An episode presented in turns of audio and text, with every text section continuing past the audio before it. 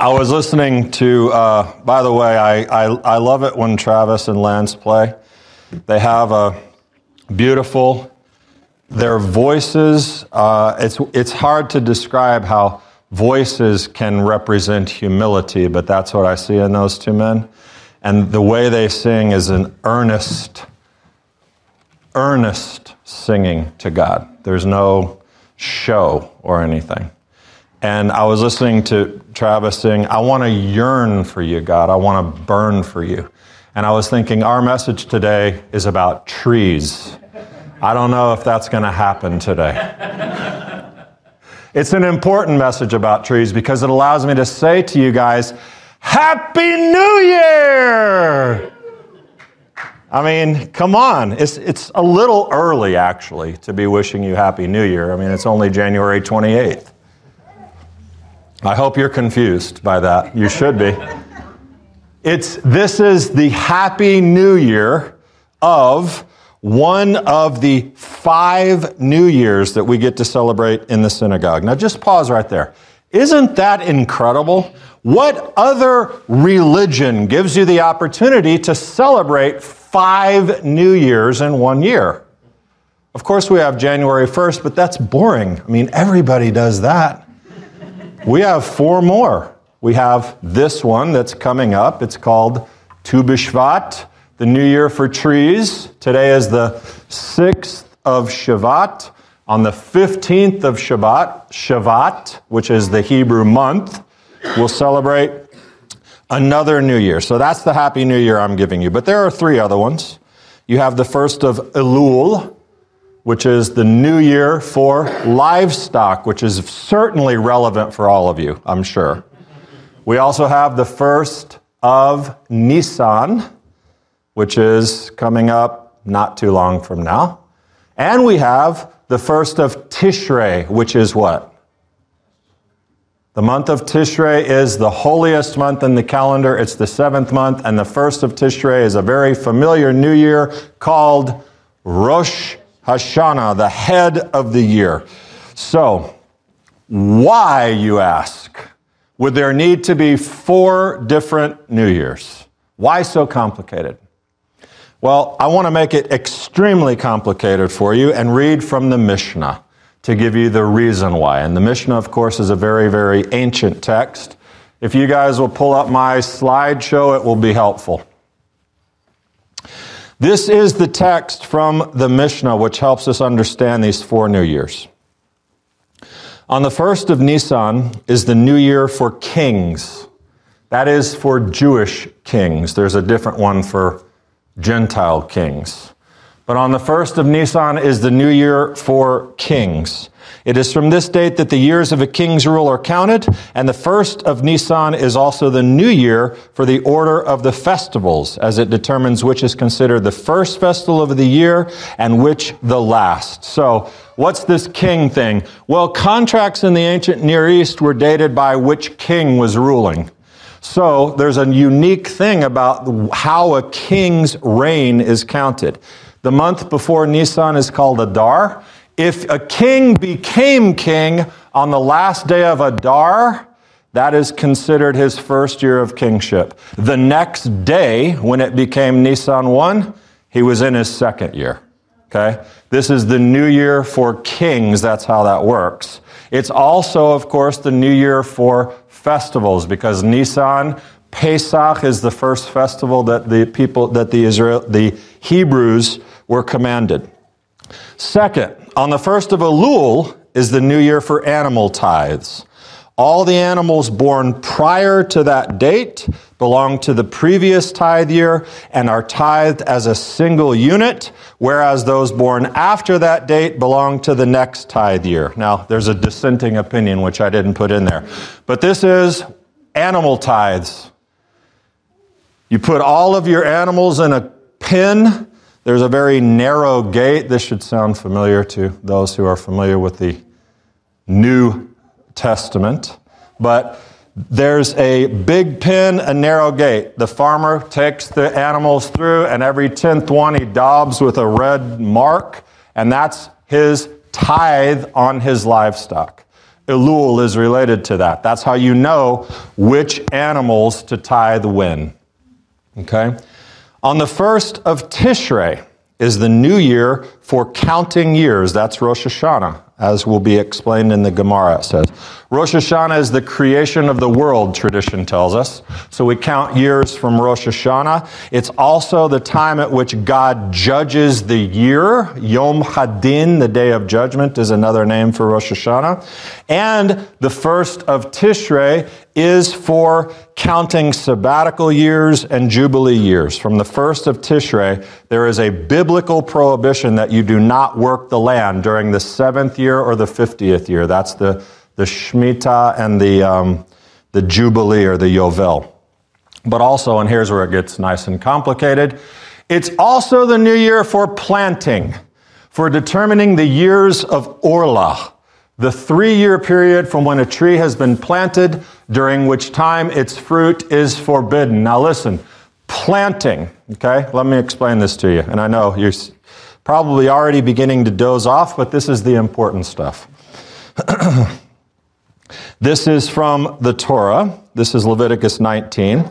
When you enter the land and plant all kinds of trees for food, then you shall count their fruit as forbidden. 3 years it shall be forbidden to you. It shall not be eaten.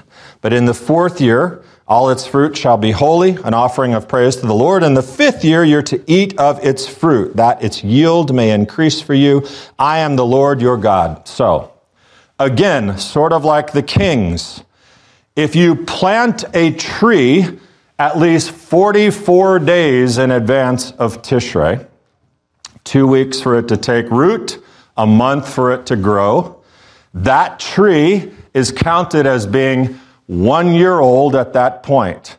At the first of Tishrei, it enters its 2nd year. Okay, you with me? This is for the determination of how do we know how long a tree has been in the ground for Orlah, that 3-year period in which it is forbidden to eat. That is marked by the first of Tishrei. It's a new year for planting. That has nothing to do with tithing, by the way. You awake? Except it has something to do with tithing on vegetables. Because you tithe your vegetables. Vegetables picked prior to the first of Tishrei are for that year, after are for the next year. So you got it? Lots going on the first of Tishrei. I want you to make sure all your vegetables are marked. You don't have to do it, do you? Because we're not in the land. But that's the 3rd new year. And the 4th new year, it says the first of Shevat is the new year for trees. The fruit of a tree that was formed prior to that date belongs to the previous tithe year and cannot be tithed together with fruit that was formed after that date. Okay? First of Shevat, it should be. But we find in the ruling, in the Mishnah, this ruling is in accordance with the statement of Beit Shammai that would happen on the first of Shevat. Hillel came along and said, nope, it's the 15th of Shevat. And so, anyone know the rule between rulings of Hillel and Shammai? Hillel's rule stands. So, the new year for trees is the 15th of Shevat. That's the Mishnah. You thoroughly confused? That was my intention. No, it's not. It's to explain to you why, but here's the real deal. The answer to why, and if you want to have, I'm assuming there's a cake out there, hopefully, probably for Kelly.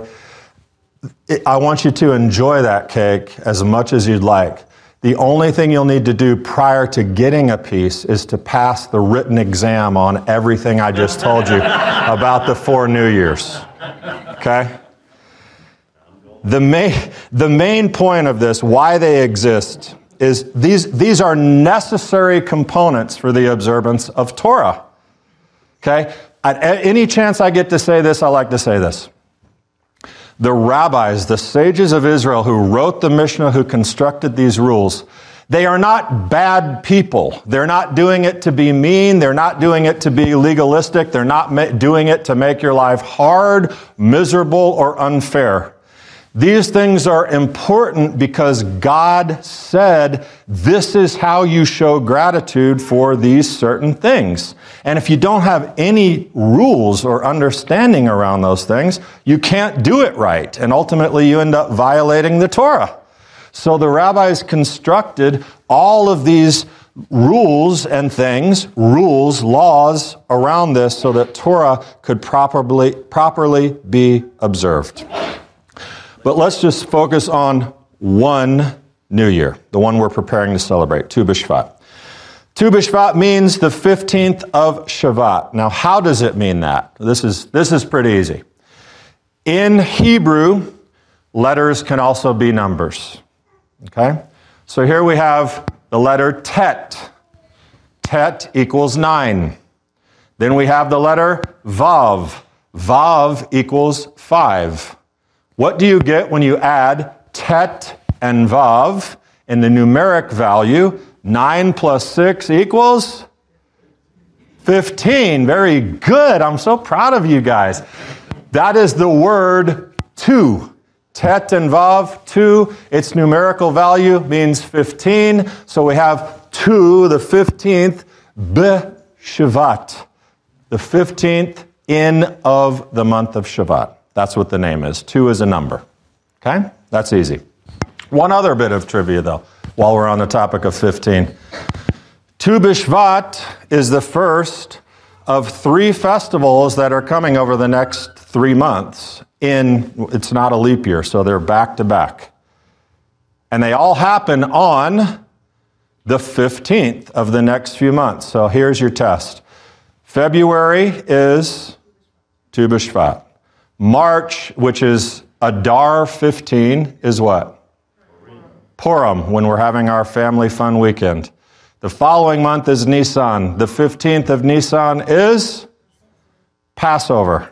So we have 3 full moon celebrations that are coming over the next 3 months, all on the 15th. That's just your Jeopardy bonus in case, you ever are in Final Jeopardy. I hope they ask you questions about the festivals. I really do. But I'll ask this better question. How many of you have ever celebrated the New Year for trees? How many of you ever imagined in all the days of your life that you would celebrate a New Year for trees? Who ever wanted to celebrate a New Year for trees? Probably not very many people. But that's why you're here, to learn new and exciting things about the Bible, the history, the context, the culture of your faith. And this week, as we talk about Tu BiShvat, is sort of, in the words of Nacho Libre, let's get down to the nitty-gritty. This is about the nuts and bolts of Tu BiShvat so that you understand it. Next week, oh my goodness, he's making a 2-week message about trees. Yeah, next week is going to be about, as we're preparing for our Tu BiShvat Seder, it's about practicality, application for us, how we can possibly grow from a holiday about trees. Did you see what I did? Yeah, I hope you did. What's so special about the 15th of Shevat? What makes it a new year? Well, And actually, how did it move from being what it was, which was just a day to mark tithes, into something we celebrate? Well, first we need to remember that we're talking about Israel. We're talking about the Second Temple period in Israel. So weather patterns are slightly different there than ours, but the special thing about the 15th is that the rabbis of that time determined that this is when the fruit of trees began to actually form. Okay? The winter rains had pretty much tapered off.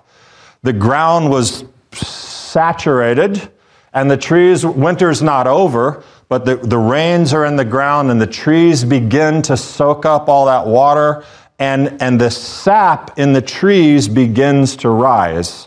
And so the fruit begins to be produced or formed on the 15th of Shevat. These are signs that something is happening, signs of life that begin around this season. Now, I don't know if this ever happens to you, but, when spring is soon to arrive, that is a cause to celebrate. Kelly and I We were just talking about it. It not only in Macon, not only is everything brown and the leaves are all off the trees and all that, but it rains a lot. And so it's cold, it's soggy, the sun is not that warm, and we begin to feel this legitimate feeling of like the, not sadness or depression, but like winter blues, the doldrums. You're ready for something to change.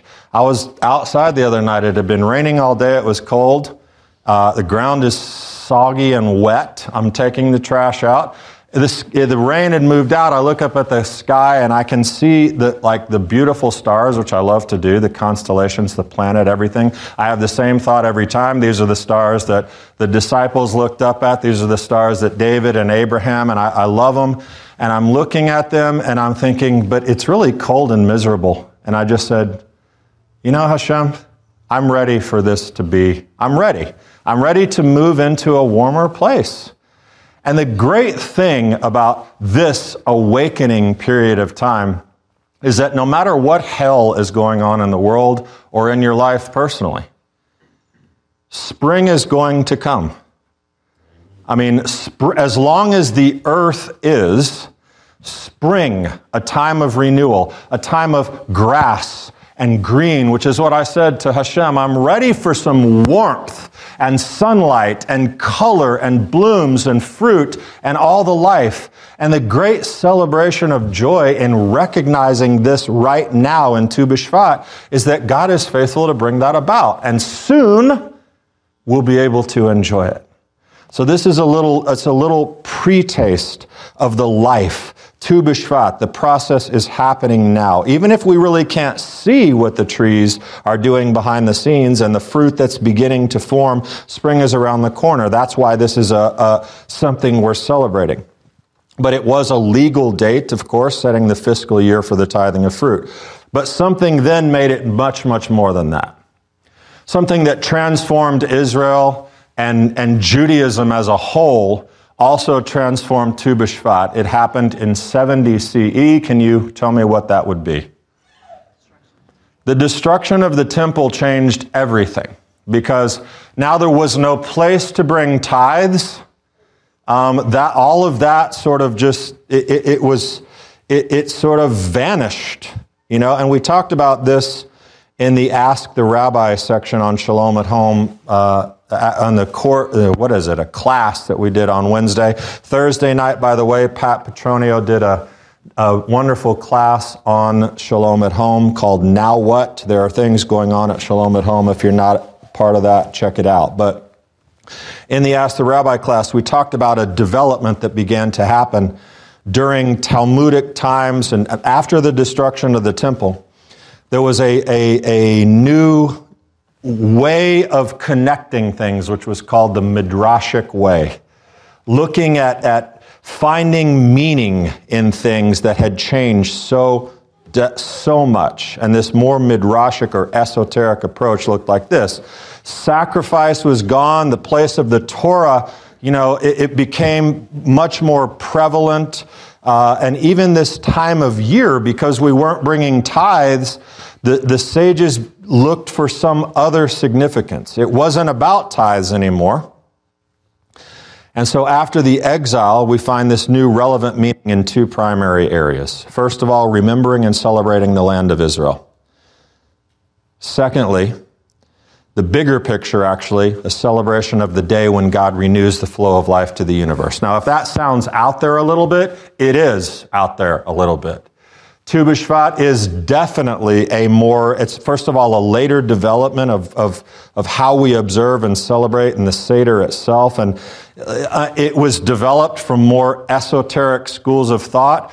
And if you're not afraid of it, you might even use the word mystical. Ooh. But all of that happened because Jewish life was no more without making things relevant. And so those two primary components, remembering the land of Israel, particularly the produce of the land, and celebrating God's restoration of life to the trees and ultimately in us, as we'll see next week. That all took shape in one primary observance of on Tisha B'Av that survives, not Tisha B'Av, Tu BiShvat. One primary observance that we surround this celebration with. It's a shocker for a Jewish festival, I know, but here it is. On this particular day, we commemorate these events by eating. That's something we do occasionally on every festival except Tisha B'Av and Yom Kippur. The eating of fruits represented two things. And for the mystics, even if we couldn't be in Israel, tithing, we can still be eating the fruit on Tu BiShvat, blessing the fruit of the land with a dedicated blessing. And then doing that helped us center on the goodness and the ongoing provision of God in the land, even if we weren't there. So doing all this was a connection to God's provision in Israel after we had been kicked out. And focus on the renewal of life that he's bringing about was obvious. Now, regardless of who came up with it, mystical, traditional, whatever, it's a beautiful idea. It's just a beautiful idea to recognize always God's provision, and particularly at this hopeful thing that I just talked about with spring. So the produce, the nuts, the fruit, all of it. And the traditional fruits and things that we eat are drawn from. Where do you think they might have drawn the inspiration for what we should eat at the Tu BiShvat Seder? From the Torah, okay? Because that's where we draw these things. Deuteronomy. You read there in Deuteronomy 8:8, observe the commandments of the Lord your God, walking in obedience to him and revering him. For the Lord your God is bringing you into a good land, a land with brooks and streams and deep springs gushing out into the valleys and hills, a land with wheat, barley, vines, that's grapes, and fig trees, that's figs, pomegranates, olives, that's olive oil, and honey. These are not bee honey, date honey. These are the 7 species of the land of Israel in the Torah. And so as part of the Tu BiShvat Seder, we celebrate and consume the 7 species of the land. And it's from these ideas that the Tu BiShvat Seder developed, obviously modeled after the Passover Seder, complete with 4 cups of wine even, which if you're a wine drinker, it makes the Seder more fun. Each representing those 4 cups of wine in the Tu BiShvat Seder, they found a beautiful and creative way to celebrate and connect those to redemption and renewal for the Jewish people from Isaiah 43:5 and 7, where Isaiah writes, do not fear, for I'm with you. I will bring your offspring from the east and gather you from the west. I will say to the north, give them up, and to the south, do not hold them back. Bring my sons from afar and my daughters from the ends of the earth. Everyone who is called by my name, 1 cup.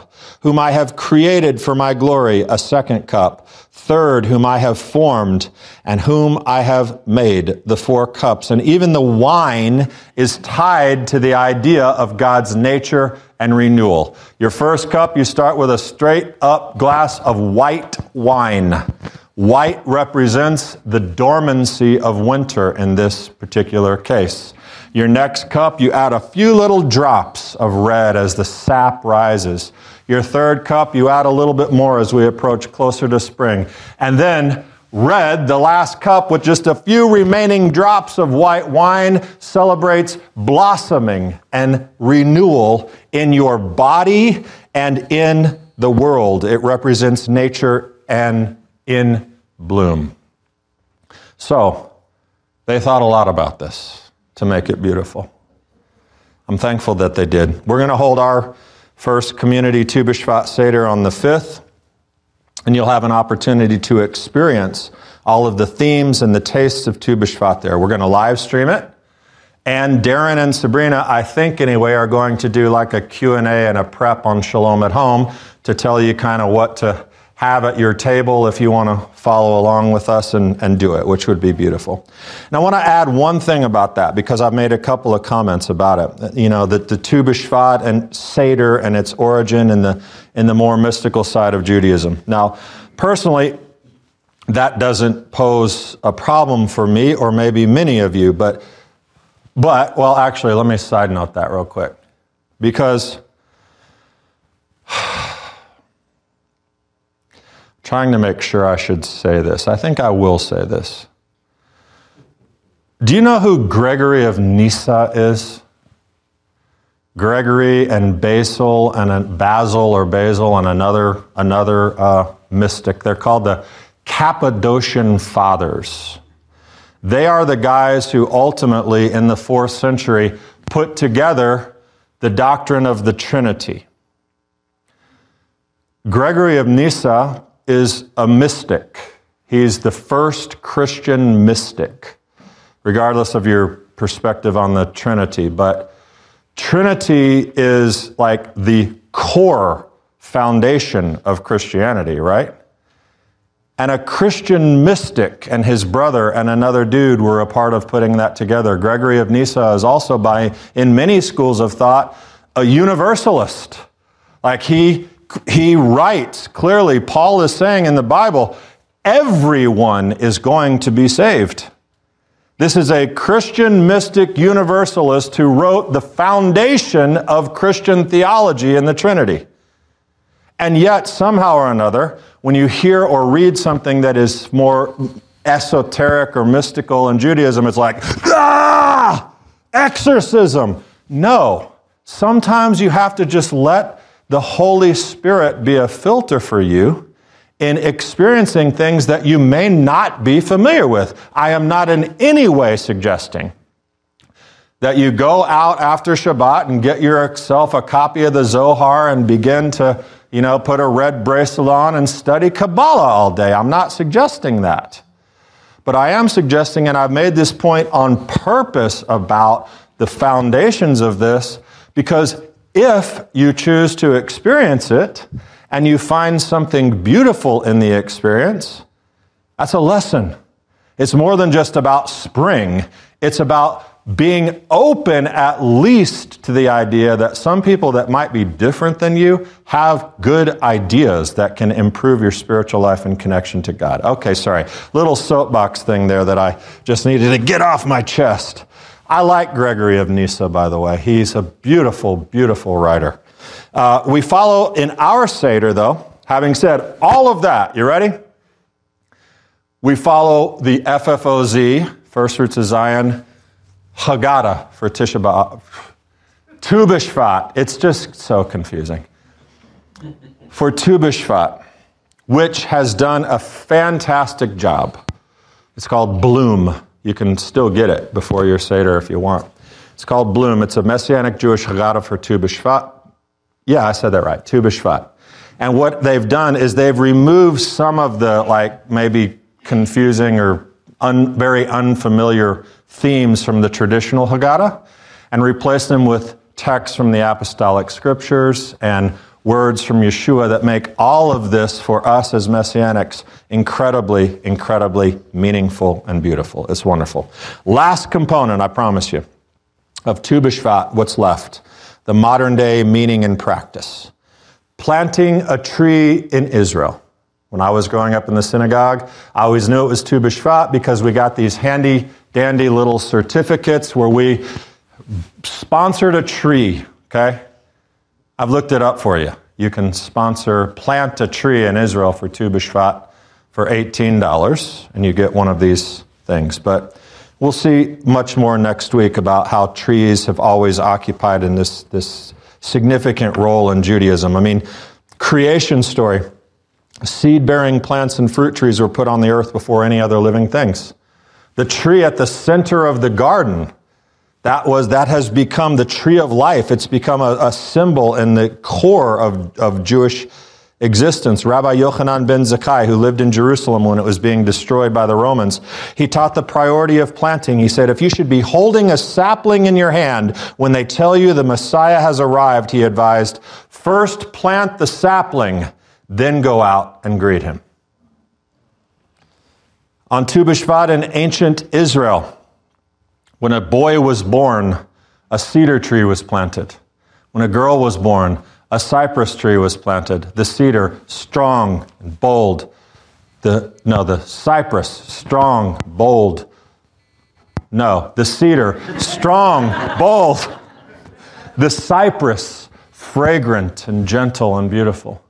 And so they would plant these trees for the boy and the girl. Later, when a boy and girl met and married, they would take the sticks, the tree from the cypress and from the cedar, and build the marriage chuppah that they came under. So the two most profound things in life, your birth and your marriage, are connected to the earth and to God and to the trees. It's beautiful, man. Right? Planting a tree brings hope. And so with the growth of Zionism in the 19th and 20th centuries, and then there was the rebirth of the nation of Israel, 75 years ago this year. Can you believe that? Wow. Planting trees became a focus of the Olim, the pioneers who were coming back to the land to resettle this land of rocks and dust.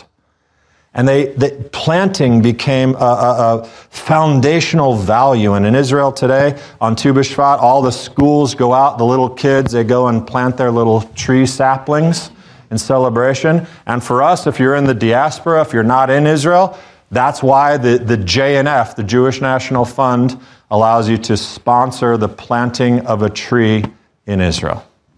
So I'm going to post that link, though, on Shalom at Home if you want to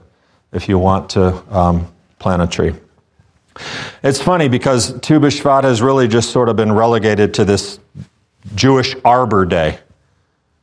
And it's so much more than that, because I don't want to be conceited, but everything we do is so much more than what it seems in the festivals and in Shabbat and in the liturgy and everything. It's so much more when you peel those layers back. And even though it's not found in Leviticus 23, this is not a festival of the Lord found in Leviticus. And even though some of the traditions are of later development, the celebration of God as the creator, the sustainer, the renewer of life in this season, like the tree itself, is an absolute thing of beauty. And so, that's why I wanted to take this day to give you some foundation and background behind the holiday, the new year, the celebration itself. As I've told you, we'll apply that in a powerful way to your life personally in next week's teaching. Shabbat Shalom.